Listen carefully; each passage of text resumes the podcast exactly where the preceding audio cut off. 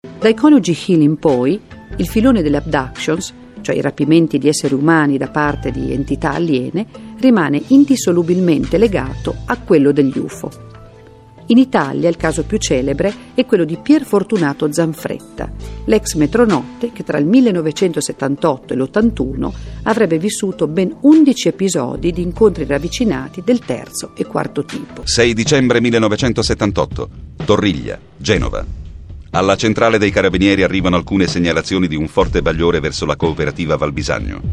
Il metronotte Pier Fortunato Zanfretta si dirige verso la cooperativa per un controllo chiede rinforzi via radio, è spaventato. Allarmati dall'interruzione del contatto radio, i colleghi Walter Lauria e Raimondo Mascia partono alla ricerca del metronotte. Quando trovano Zanfretta, l'uomo è febbricitante e in stato confusionale.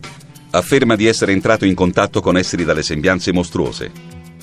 Potrebbe essere il racconto di un folle o di un mitomane, eppure nei giorni seguenti al ritrovamento sono decine le testimonianze messe a verbale dai carabinieri che confermano il racconto di Zanfretta.